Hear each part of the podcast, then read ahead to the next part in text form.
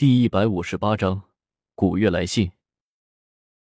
燕岭心知那刀乃是云梦尘真气所化，却不想犹若食物一般的散出淡淡的黑光。当下心神一紧，不由得凝神对战。云梦尘冷笑一声，手中长刀指天而立，刀上黑气弥漫。云梦尘也是全身黑气弥漫，背后却是一片七彩光华，犹若孔雀开屏一般。云梦尘低声吟道：“少年江湖行，流云年少。游人间银鞍白马渡，春风落花，踏进尘世间。常见御风行四方，长刀所向，一道道剧烈无比的霸道剑气冲天而起。四周的人无不被云梦尘刀中豪气所吸引，不住的侧目。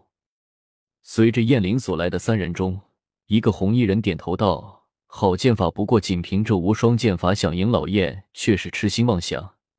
声音不大，在场诸人却是听得清清楚楚。云梦辰心中也是大急，心知自己功力和燕岭相差太远，一咬牙后退，一步咬破自己手指，口中念念有词：“诸天神魔以我之血，是为侍奉剑气动神州。”云梦辰全身黑气褪去，一股红光自身体内部喷涌而出。弥漫在云梦尘周围，整个人都被红雾包裹起来，全身的气势飞的增长着。燕岭心中一惊，还不及反应，云梦尘动了，夹杂着漫天红光，铺天盖地的杀气冲塞天地之间。燕岭大惊失色，红光中，云梦尘一步步的走了出来，犹若神魔降临。燕岭眼中闪过一丝惧色，转身向着高处飞去。云望尘手中红光一显，竟然将燕岭分为两截，在场诸人不由得全都倒吸一口冷气。云望尘转身看着剩余三人，目光中射出道道红光，冷冷的注视着。哼，小子燕岭，若不是心生惧意，你又如何能杀得了他？我不是燕岭，你以如此伤身的方法提升功力，确实厉害，但是你自身也必将受到反噬。况且，就算你提升百倍、千倍功力，我落寞也就未必怕了你。此言一出，聂小七和慕容雪剧都吓了一跳。曾在落日听师傅说过，落寞乃是魔道大圣，一身修为通天彻地。不想今日在这里遇上云梦尘，还和他动起手来。云梦尘忽然身体一软，整个人从半空落了下来。慕容雪连忙上去扶起云望尘，郭文清挡在三人面前，冷冷道：“落寞我碧落宫和你落寞天宫一向井水不犯河水，今日你不要逼人太甚。”落寞冷笑一声，并不答话。忽听得岛外一声巨响，一道水柱冲天而起，众人全都抬头望去，水柱之上，一只黑色怪兽足有百十里长，一只巨尾不停摆动，引得阵阵海啸。怪兽张开血盆大口嘶吼，连连震动的整个小岛都颤动起来。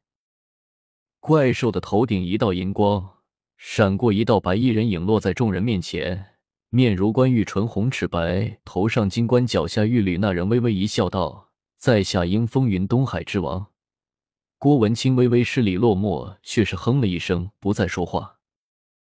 这碧落宫乃是我主上好友所留一脉，应风云实在不忍就此覆灭。应风云一向敬重强者，落寞天尊名动天下五百年，不至于为了区区小事不给老夫这个面子吧？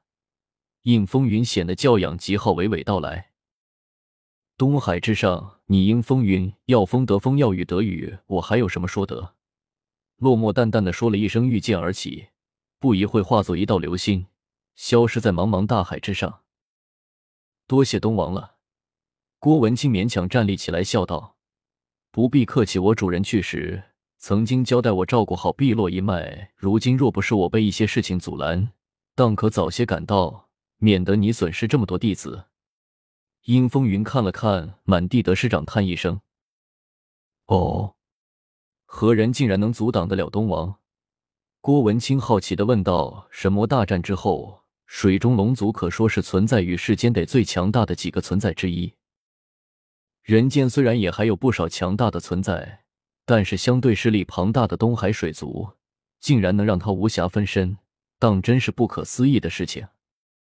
小犬不才在海上被人打伤，我为了给他疗伤，所以晚来一步。”阴风云淡淡的说着，目光有意无意的飘过云望尘。云望尘心中一阵紧张，轻轻在慕容雪耳边道：“我靠，原来是报仇的。”对于郭文清这边，却不至于晴天霹雳。东海太子因无敌诸人多是见过，竟然被人打伤。因无敌一身修为，郭文清却是知道的清清楚楚。郭文清自负，虽然在功力上能稍微强过殷无敌，但是在海上作战，殷无敌本是龙族力量。何止加倍御史大海的力量？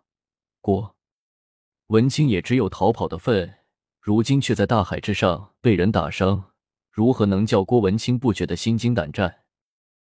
呵呵，碧落仙子的法器当是在小姑娘你的手中吧？应风云微微一笑，手一挥，慕容雪早上捡到的那节木棍自怀中飞出，落入了应风云手中。你做什么？你儿子是我打伤的，和他们无关。云望尘大惊之下，连忙挡在慕容雪面前，向着应风云开口大声的喝道：“呵呵，小朋友，你打伤他是他学艺不精，日后自然有他自己找回，与我何干？”应风云微微一笑，一手拿着木棍，一手指向碧落大殿的殿顶明珠。木棍出淡淡的红光，大殿上的明珠仿佛受到指引一般，缓缓飞了过来，不停的旋转。越来越小，终于化作鸡蛋大小，稳稳的落在了木棍之上。两物合为一体，半点也看不出有连接的痕迹。阴风云微笑道：“昔日，碧落仙子曾托我带得有缘人神杖回复，自然认主小姑娘，这是你的缘法，希望你莫要堕了碧落仙子的名声。”说着，应风云手轻轻一挥，那法杖缓缓的又飞回到慕容雪身边。化作纹身一般的附着在慕容雪的臂上，竟然看不出有丝毫的不妥，众人不由得全都看得呆了。碧落仙子，慕容雪微微一愣，望着应风云，轻声的问了一句：“他只觉得这个名字颇为熟悉，可是又想不起来在那里听过，师傅也没有和他提起过。”是以慕容雪心中略微的有些忐忑了起来，一脸紧张的望着应风云。云望尘，殷风云转过头来，向着云望尘开口叫了一声：“是不知道东王有什么吩咐？”云望尘心中不安，一想起来天虫把人家的儿子打成了那副模样，不由得心中就很郁闷。这个是我龙族至尊月光龙皇让我给你的，你接好了。”殷风云说着，恭恭敬敬的取出了一颗海碗那么大的珠子来。小心翼翼的递到了云望尘的手中。古月，云望尘心中微微一愣，当日古月仿佛全然不认识自己了一般的，怎么又会给自己带信来？如此说来，难道古月还记得自己不成吗？